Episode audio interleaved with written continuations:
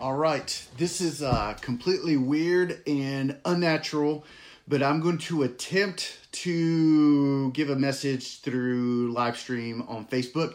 Never done this before, so weird.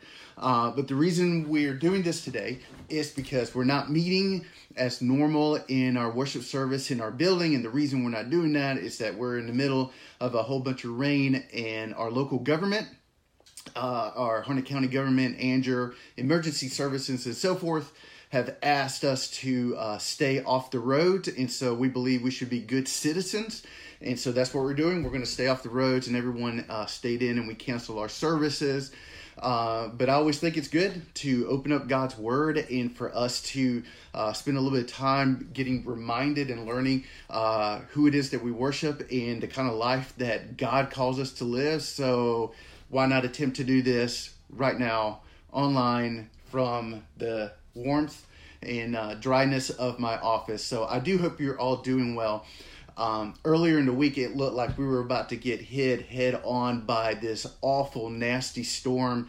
We had a, a category uh, four storm that looked like it was heading right at us. And I was around in 96 when Hurricane Fran came through, and that was an ugly storm. It was a Cat 3 we looked like we were about to get a Cat five, I'm sorry, Cat four storm hit heading right at, at us and coming over us, um, and so uh, we got spared. Uh, uh this past Tuesday, several of us met in our sanctuary in our building and we prayed from 5.30 to 8.30 and some people kind of came in and out and, and it was good and we just prayed and we asked for god to spare us uh, from the storm. Uh, we prayed in humility. We asked for His will to be done, not for our will to be done.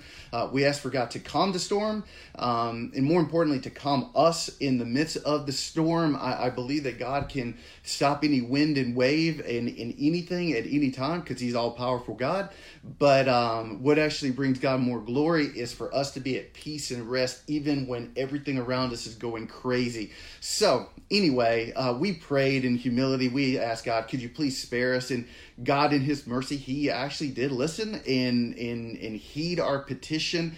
And He did so because as soon as we got home from that uh, from that prayer time, the report started coming in that the storm was diminishing and the path was beginning to turn uh, quite a bit and by Wednesday, it became very clear that God was going to spare us.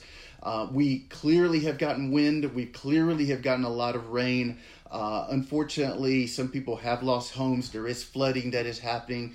Uh, it's very sadly, some people have uh, uh, lost their lives as a result. So it's still uh, a very significant storm, but praise God, nowhere near as devastating and catastrophic as it looked like it was going to be earlier in the week. So we do pray for those individuals whose homes have been destroyed, who have lost a loved one, uh, or who are still in fear of rising floodwaters. We pray for them. We hope that God would take care of them. Uh, but that being said, the fact is that the storm was nowhere near as bad as it looked like. And I do believe it's because God listened to us um, and we prayed in humility and with faith. And, and God, in this situation, did relent uh, on the storm. He hasn't promised to calm every storm, but in this case, he did so. And so we give him praise and we're grateful um, that many of us are in a very dry home and some of us do have power and so forth. So, uh, with that, I will say that it, it's good to live in safety. I would say that that's a main characteristic of what a good home is. Uh, and that's a good segue into what I want to share this morning. Uh, we last we began a sermon series entitled "Welcome Home."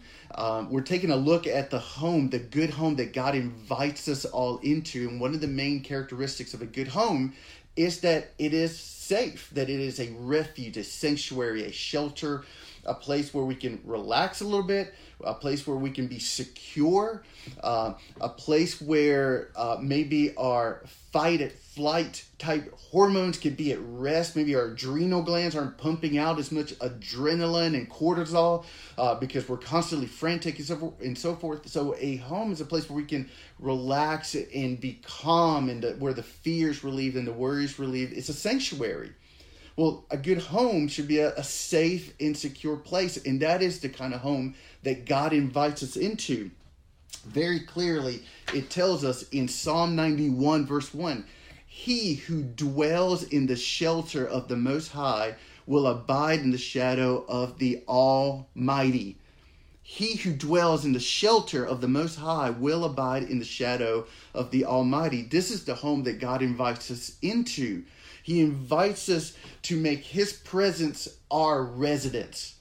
Uh, all powerful, all loving, all wise, all gracious God invites us uh, for his presence to be the place of security and safety and comfort, to be our sanctuary and our refuge, so that no matter what comes our way, whether it's a category four or five or six or seven storm, uh, whether we find ourselves in a car accident, uh, even if we find ourselves with cancer, even if we find ourselves in very uh, disturbing relationship problems, even if we find ourselves persecuted because of our faith, God offers his presence to be our home, and there's no place safer than it is uh, with God and experiencing his presence. There's nothing better than his presence being our home.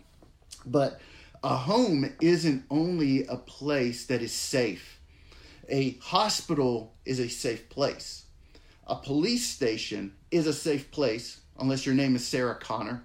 Uh, Triton High School was a safe place as a shelter until a leak started coming through, and they had to move everyone to Harnett Central uh, for the hurricane shelter.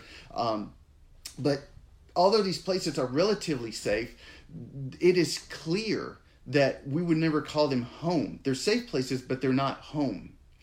And so there's more to a home than it just being a safe place. A home is a place of communion, a place where we're family, where we enjoy other people's company, where we relate with other folks, where we actually enjoy intimacy and meaningful relationships. So, again, back to Psalm 91, verse 1 He who dwells in the shelter of the Most High God will abide in the shadow of the Almighty. What that verse reveals is that God doesn't just want us to live under His protection. So, He's not a mob boss He's not saying you I'll, I'll, have you under my protection. No, it's better, it's more, it's greater than that. He doesn't just want us to live under his protection. He wants us to live in his presence. And it's in his presence, yes, there we enjoy protection and safety and security, but we also enjoy love and we enjoy joy. Uh, that's the good home that God is inviting us into. It is a life in which we inhabit the presence of God, the love of God, and the joy of God. So, we're going to spend a little bit of time here in John chapter 15. So, if you have your Bible there at home, where you're sitting, wherever you're watching this, just open up your Bible to John, the Gospel of John, fourth book of the New Testament Matthew, Mark, Luke, John. We're going to be in John 15 eh, just over the next few minutes or so. And I just want to point out from that scripture that the home that God invites us into it's one in which his presence, his love and his joy are our home. And the way that we enjoy that home is through abiding. We it's through abiding in Christ that we enjoy love and joy that we enjoy his presence. It's through abiding in Christ. So it says in John chapter 15, verse 1, Jesus is speaking and he says, I am the true vine, and my Father is the vine dresser. So a little bit of context. In the Old Testament, um, it often uses vine imagery to refer to the nation of Israel, so to God's covenant people. Uh, it's a symbol that's used to portray them. And unfortunately, in the Old Testament, every time this vine analogy is used of God's people, it's always used in reference to their unfaithfulness to God or to their lack of fruit. There's supposed to be a vine producing a certain kind of fruit, uh, but because they're not doing so, they're referred to this vine that is lacking in fruit, and therefore, because of their unfaithfulness and in their failure to do the things that they're supposed to be doing, the, there's a corresponding judgment that they should expect as a result of that. So imagine that you at home and you want a grapevine in your yard on your property somewhere because you enjoy grapes or grape juice or wine or whatever the case may be. And so you got to know that it takes a lot of work in order to get a vine to where it's going to yield enough of a crop for you. All right. You're going to have to work hard and arduously in order for that to be the case. You're going to have to work for at least three years, for at least three years before you even get the smallest of fruits out of that vine and you're probably gonna have to work a lot longer in order to get an uh, an entire crop in order to get just a glass of grape juice off of that. So just imagine having to work tirelessly for over three years to get even something out of the vine that you so desperately want. So then imagine that you work for three five ten years and that vine is not producing anything remotely close to what it is that you worked so hard in order to yield. What are you going to do? Well, you're probably going to cut it down or you're probably going to burn it down. And the reason why, because it's not fulfilling its purpose, it's not doing what you want it to do. The purpose of the vine is to produce fruit for the owner of the vine. And so, you, as the owner, you as the vine dresser, are well within your right to take an axe to that vine or to set it on fire because it's not doing what it is that you, as the owner and the vine dresser, intended for that vine. Well, in the Old Testament, God planted a vine. He made a promise to a, name, a man named Abram uh, who later became Abraham, he made a promise that through him he was going to create a nation. He was going to, through the descendants of Abraham, he was going to create his own people. He was going to plant a vine. That's who those people were to be.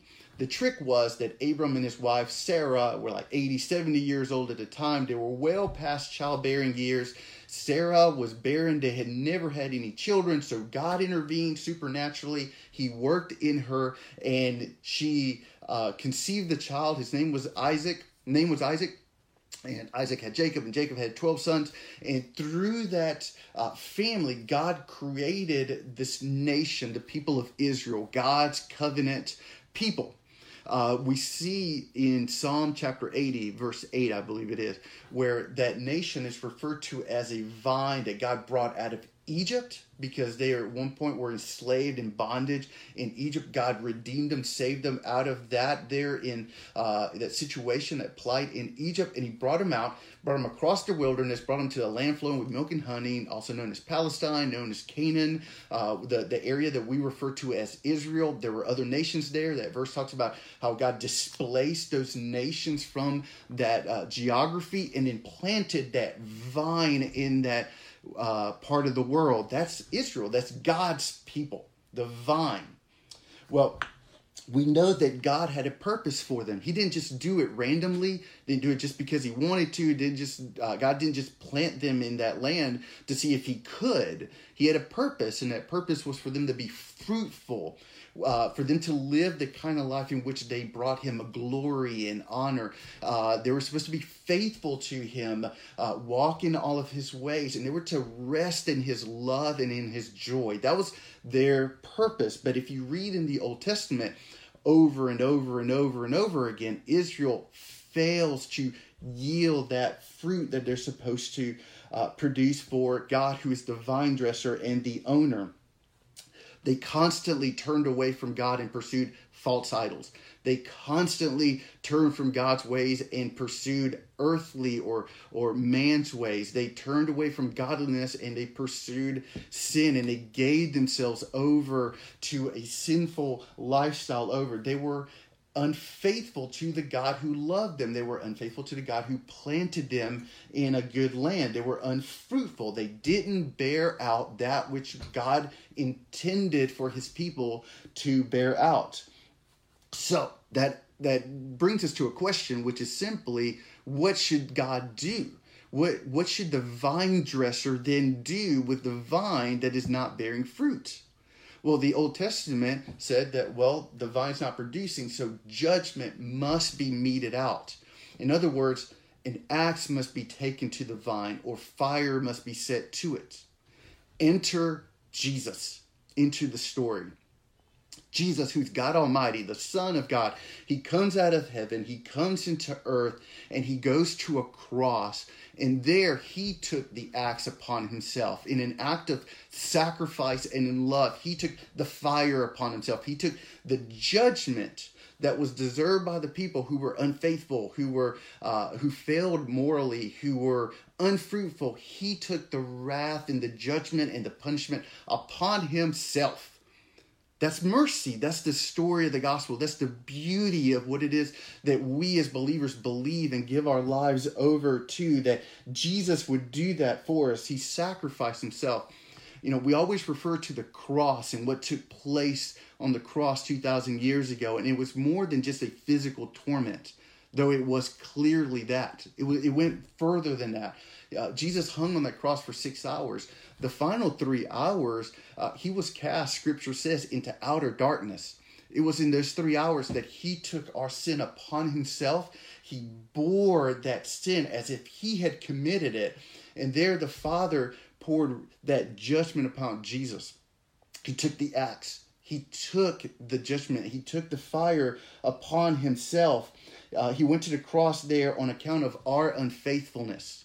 He went to the cross out of love for us. He, uh, for he who was obedient went to the cross for us who are disobedient. He who uh, is faithful went to the cross for us who are unfaithful.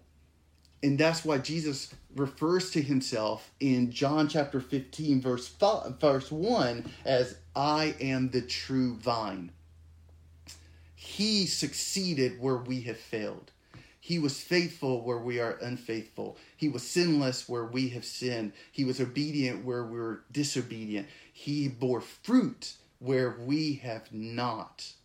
He fulfilled God's purposes, God's will, God's desires. Jesus is the true vine. Well, the fact that Jesus is the true vine implies something. It implies that there are actual false vines. There are false vines in this world, and therefore we must be extremely careful about what vine we are attaching ourselves to, what vine we may be, in fact, grafted into. So, all of us, whether we know it or not, whether we've thought about it or not, whether we're aware of it or not, all of us are grafted into a vine, into some vine. The question is are we grafted, tethered, attached to Jesus, who is the true vine, or are we attached, tethered, grafted into a false vine? And it's really easy, really, really easy for us to be grafted into a false vine, to be deceived into thinking that we're attached to the right one, the good one, when in fact we're not. So, years ago, when I went to buy my first house, uh, I did as most people do, recruited a realtor, and she drove me all around creation looking for houses, looking for a place to uh, make my, my first home.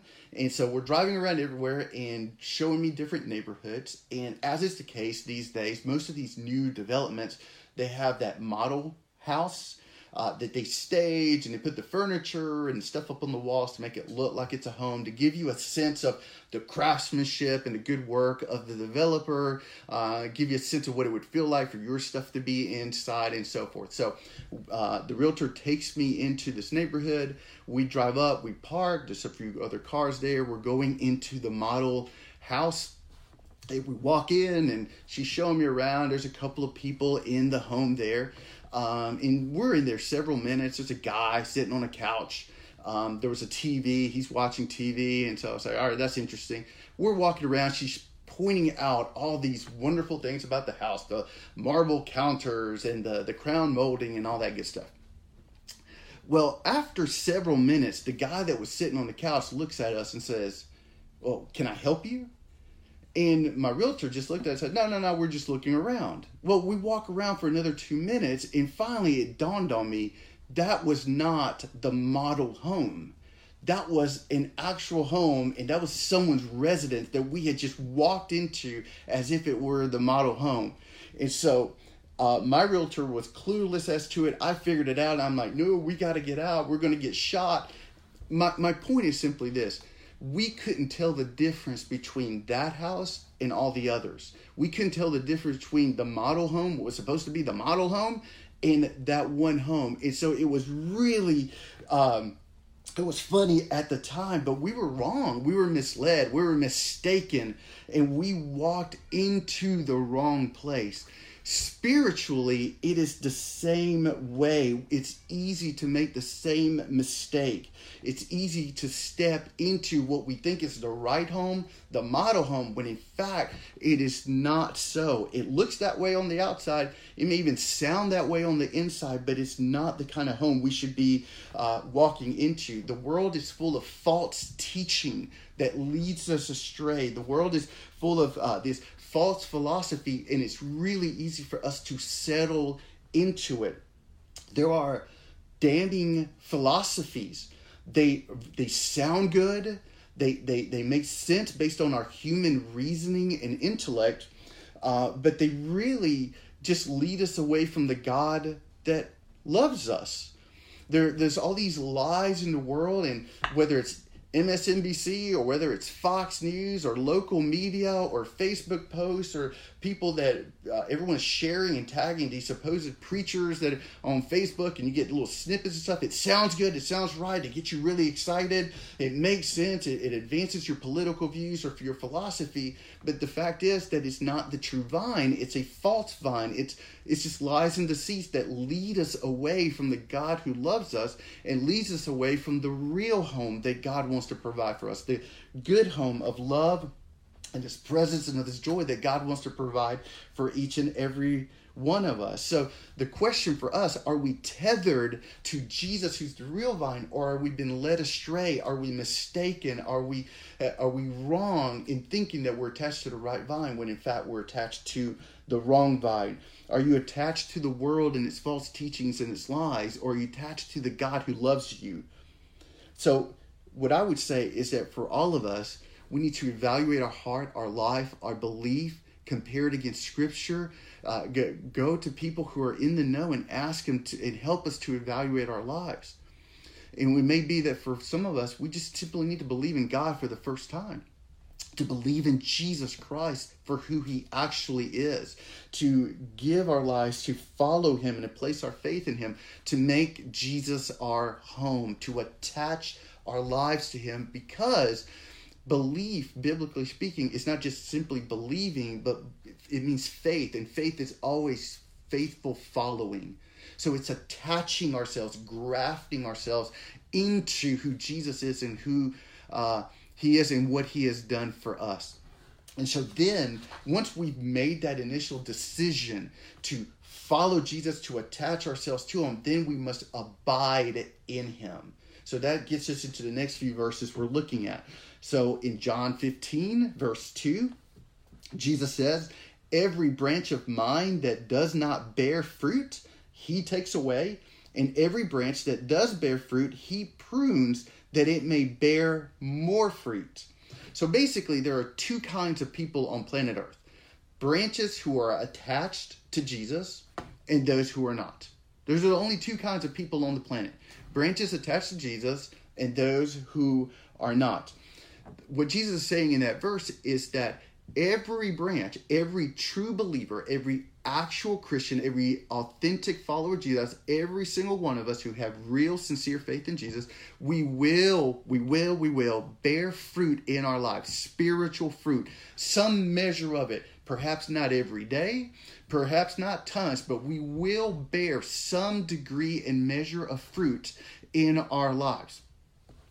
Um, and, and that means several different things. So, first and foremost, it means becoming more like Christ. So, over time, there, we're less sinful, uh, less. Um, uh, our capacity to be tempted and to be lured into sin diminishes and we become more christ-like so more loving and more gracious and more obedient to the lord in every way so that's one form of spiritual fruit the other one is that God uses us to make disciples, that we are on mission, that we share the gospel with other people, and we're leading people to faith in Christ. We're helping others to respond to the love of God. So, so that's the fruit that God is at work in us, changing us, making us more like Jesus, and He's He's using us to draw more people to Jesus. So, this is true of every believer. This is a mark of authentic Christianity all of us who have been transformed by the grace of God will bear fruit in our lives.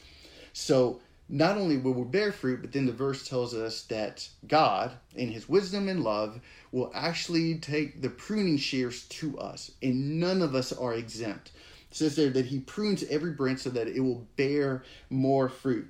Not a fun process, often a painful process, an uncomfortable process, but it's for our own good and it's for the glory of God. And this is how we know for a fact that we are attached to Jesus and that Jesus Christ Himself is our presence in our home.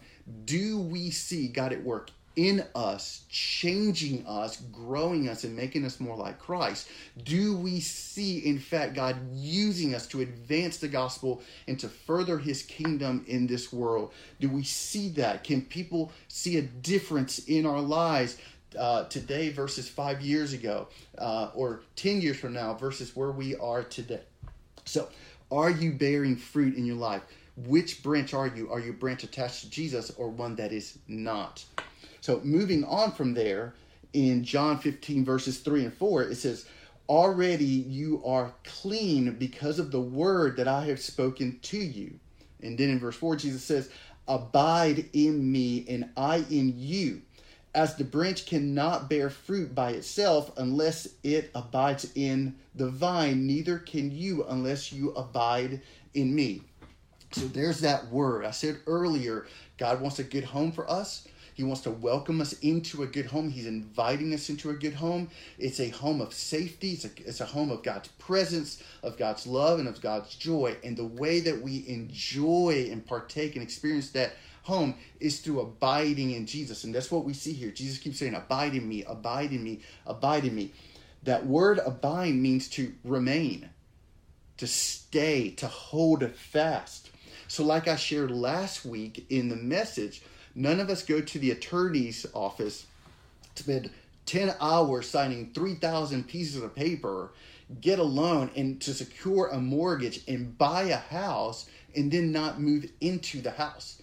None of us go to closing, sign all the documents, and then go live on the street homeless. None of us do that. All of us would move in and make it our home. We would abide in that home. You can't enjoy the home that you just bought, that you just purchased and signed your life away over to unless you abide in it and remain in it. So Jesus tells us to abide in him. He is home. He is calling us to continually hold on to Him. He's calling us to, to make Him our home and to abide in Him, not just when a hurricane comes, but in all times. Uh, also, when there are sunny skies, to for our dependence on Him to be continuous, for our reliance to be always, every moment of every day, for us to be exercising constant faith in Him in the bad times, clearly, and also in the good times. So it was ironic that this past Tuesday we gathered in our church building, in our sanctuary, uh, to pray. I'm sure that we weren't the only ones doing so. I'm sure that there were many Christians uh, in the eastern part of North Carolina and even South Carolina gathering to pray or praying by themselves because of the storm that was coming. Um, and so everyone gathers on Tuesday, and I think it was ironic that we all did this on on Tuesday. And the reason I say it was ironic is that Tuesday was September 11th, 9 11. Uh, this past Tuesday was the 17th anniversary of when those terrorists attacked uh, our nation and 3,000 Americans uh, perished in that one day in just a matter of moments. Uh, for the senseless evil that uh, a few carried out in this world. And on that day, I remember it very clearly after that that morning's attacks, uh, thousands, hundreds of thousands, however many it was, gathered in many churches to pray, and and, and everyone sensed in that moment their smallness. Uh, we sensed in that moment our vulnerability, just how much we actually need God's help and God's protection. Um, this is what a hurricane does. This is what a, an attack does. It shows our smallness and our vulnerability, how much we need God's mercy every moment. Uh, but what was so sad then, 17 years ago, is how quickly that sense of need dissipated. Uh, just like these rains and these floodwaters will soon dissipate, it was amazing how quickly uh, people retreated back into their lives without God. So, a true Christian is aware of our need each and every moment. Not just when a terrorist attack happens, not just when a storm comes, but every moment we're fully aware of how much we need God, not just in the good times, uh, uh, not just in the crisis, but all the time. So Jesus mentions in that chapter, he says uh, a branch has to be attached to the vine. Well, what happens if you cut a branch off a tree? The branch withers and dies. And the reason why is because it's no longer attached to its source of life. Abiding in Jesus is about being attached to the source of life. It's realizing that He is divine, we're branches, and that we're constantly in need of Him. We have to stay attached to Him. I mean, right now, wherever you are, take a deep breath. I needed one. I'm talking kind of fast. Take a deep breath right now. Feel that air fill your lungs and let it out. You got to know that the only reason you can do that right now is because of God's power and mercy in your life. It's God who keeps air air. It's God who makes your lungs capable of expanding. It's God who's at work in your life, allowing you to take every breath that you take all day, every day, all the days of your life. He makes it so we can breathe, folks. We need Him for everything, every moment of every day. This is what it means to abide in Jesus. Um, many think of going to church or going to Bible study or praying as a way of recharging our spiritual batteries. You know, uh, quite honestly, for years I've had uh, a problem with that illustration, with that analogy. Um, it implies that we go to God, to church or Bible study or prayer or whatever the case may be. We kind of get what we need and we go about our business, and then we just kind of come back to God when we need more God and more power and and all that. And I kind of sort of get what people mean by it, but I, I think that's an inadequate and misleading uh, illustration. I think instead of thinking of ourselves as spiritual batteries that need recharging, we need to think of ourselves more like wireless modems so a wireless modem is either connected to the internet or it's not. It doesn't get connected and then can go on about its business still connected. It's either connected or it's not. We're the same way. We're either connected to Christ or we're not. We're either abiding in Christ or we're not. There's no, I get enough Jesus and move on and then go about my day until I need more Jesus. Either I'm in need of Jesus and I'm connected to Him or I'm not. And so abiding in Christ means always being connected to Him. It means always, always being mindful of how much we need Him as we're driving on a sunny day because anything can happen at that stoplight. It means uh, being mindful of Him and, and our dependence on Him at work when we don't know what's going to happen at work.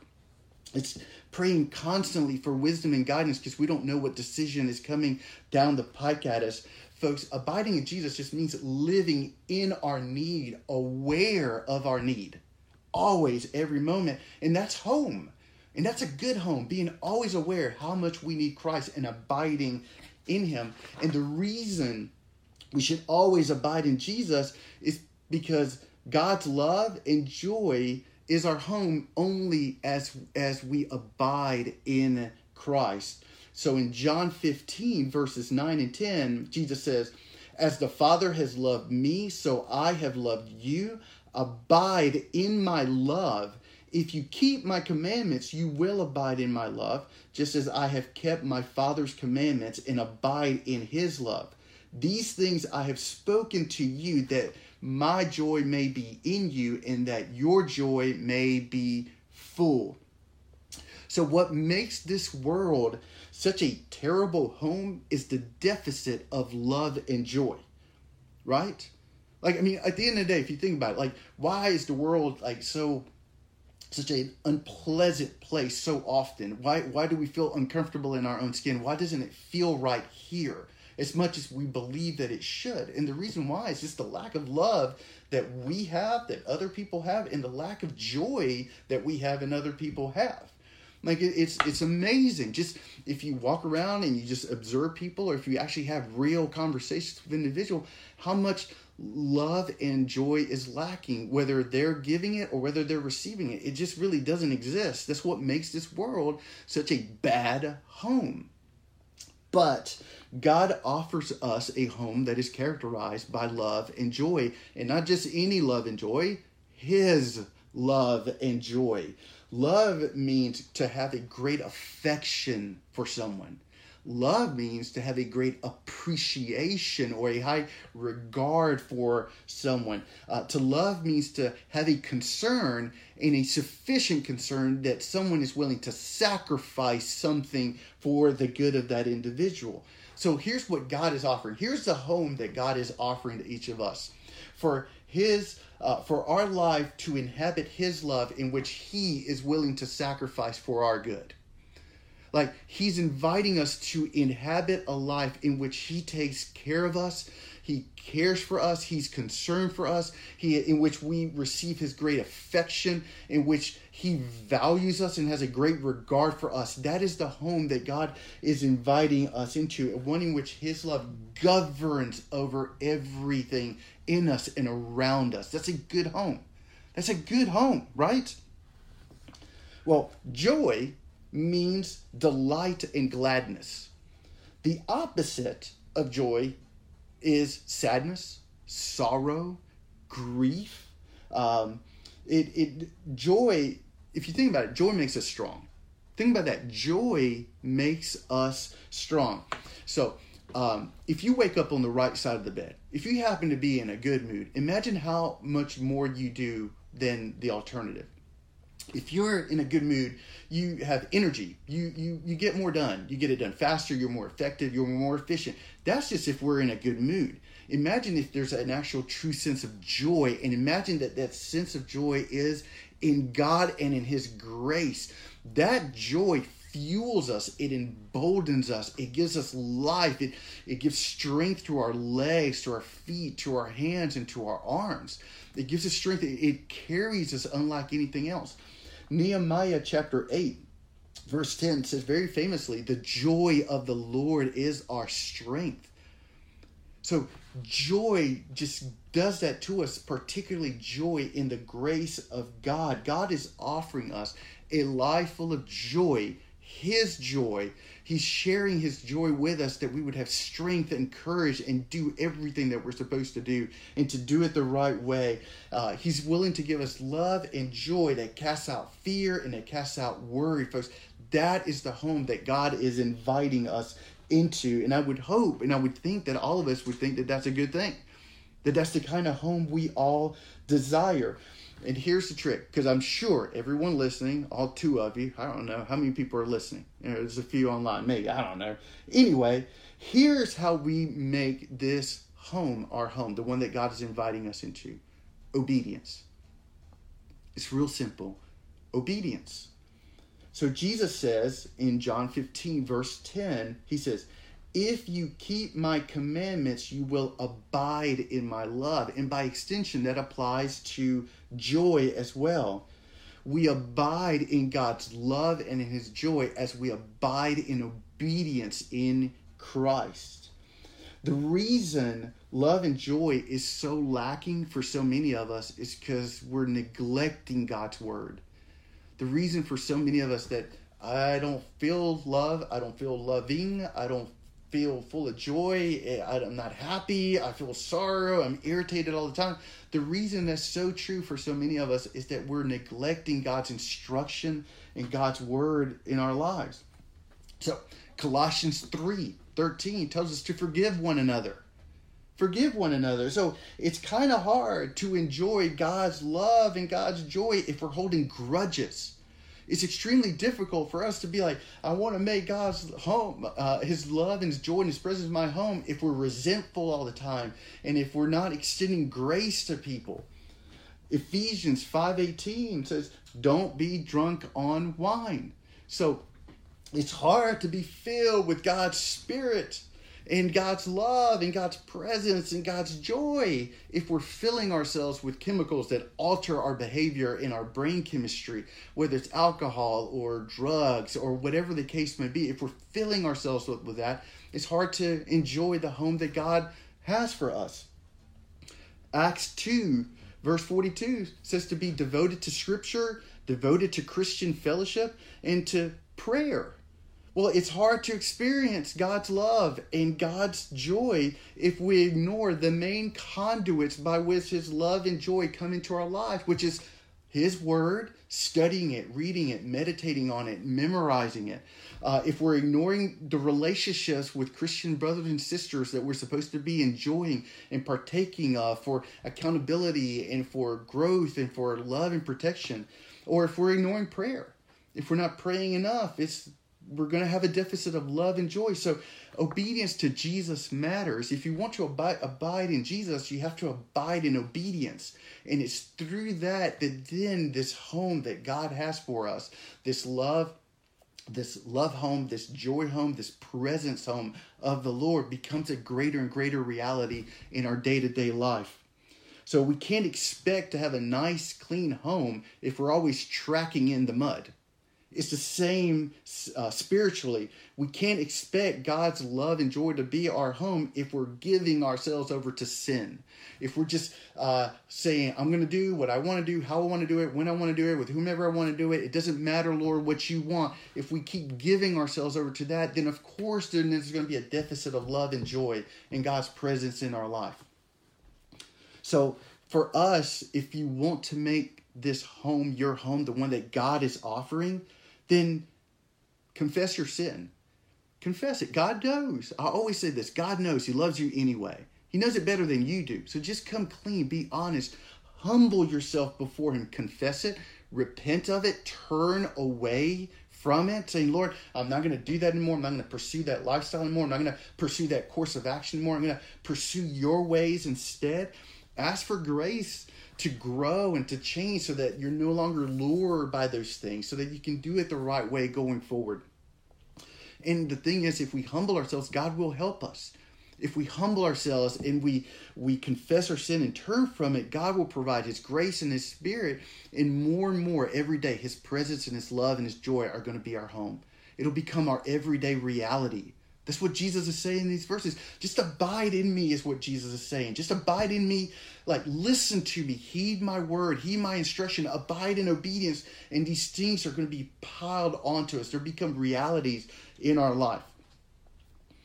Um, so this past Thursday, uh, we at Anthem Church we coordinated this wonderful effort uh, to give uh, water and supplies and provisions out to um, individuals in our community, maybe folks that are disabled, some elderly, some people that uh, maybe don't have the financial means to have gotten the supplies in advance of the storm. Uh, big props to Kristen Stiltner, who in a very short amount of time put this uh, effort together and coordinate it all. So thank you, Kristen, so much for doing that.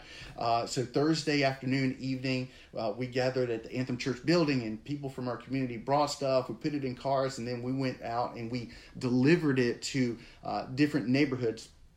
And uh, myself and uh, one of our church members.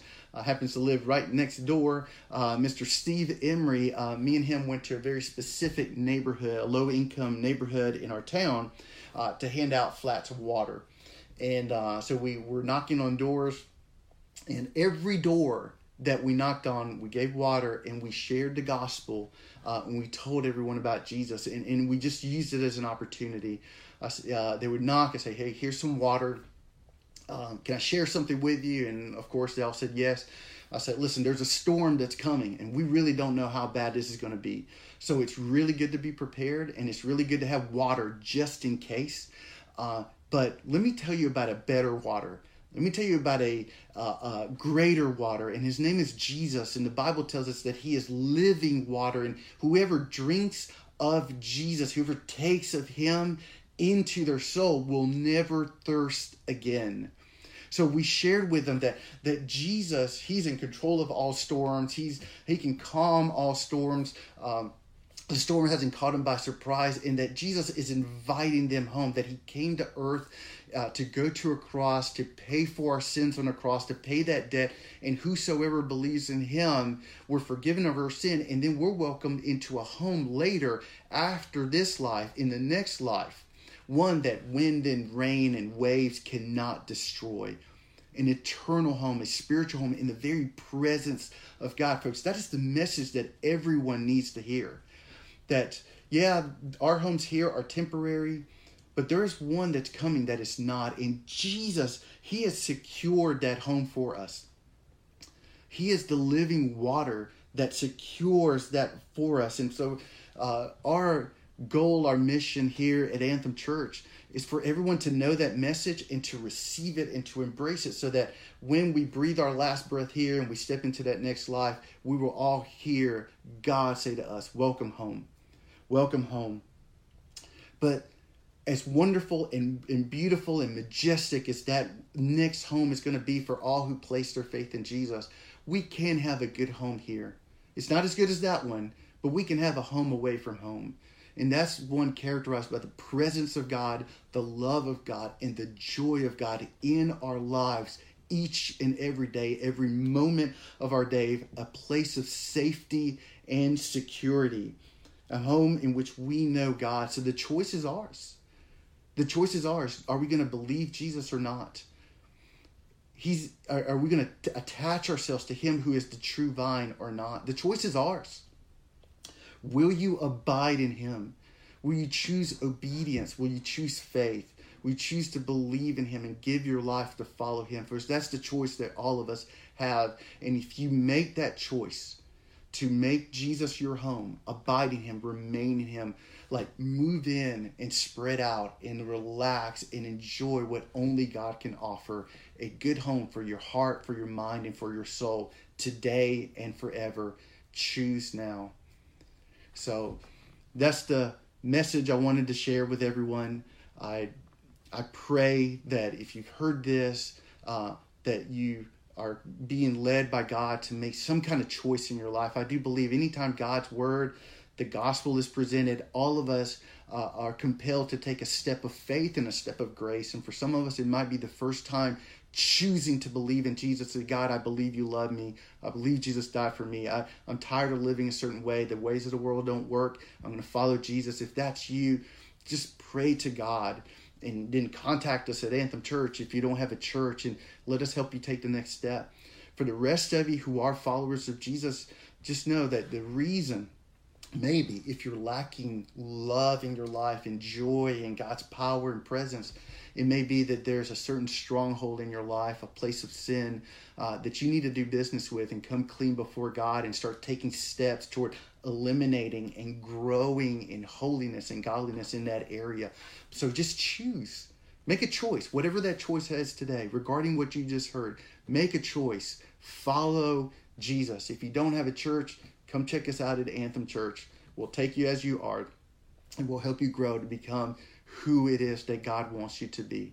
So, God bless. Take care. Stay safe. Stay off the roads until local government tells us uh, that it's safe. Let's not put our emergency first uh, responders out there in any more jeopardy than they already are. Uh, let's not tax them any more than they already are. God, guys, you have a great week. God bless. I love you. I'm going to pray and I'm going to sign off. Thank you, Lord, so much for today. I do thank you for uh, your grace. I thank you for your love, for your mercy, Lord, for so many of us whose homes are intact, who have power, who are safe and dry. Lord, we do pray for all of those who are still in harm's way, who's um, uh, are near rising floodwaters, Lord. We ask that you would protect them. Uh, Lord, I pray that the body count would not increase, Lord. I pray that you would spare uh, any more lives. Our hearts do go out for those uh, who have lost a loved one. Lord, comfort them with your peace.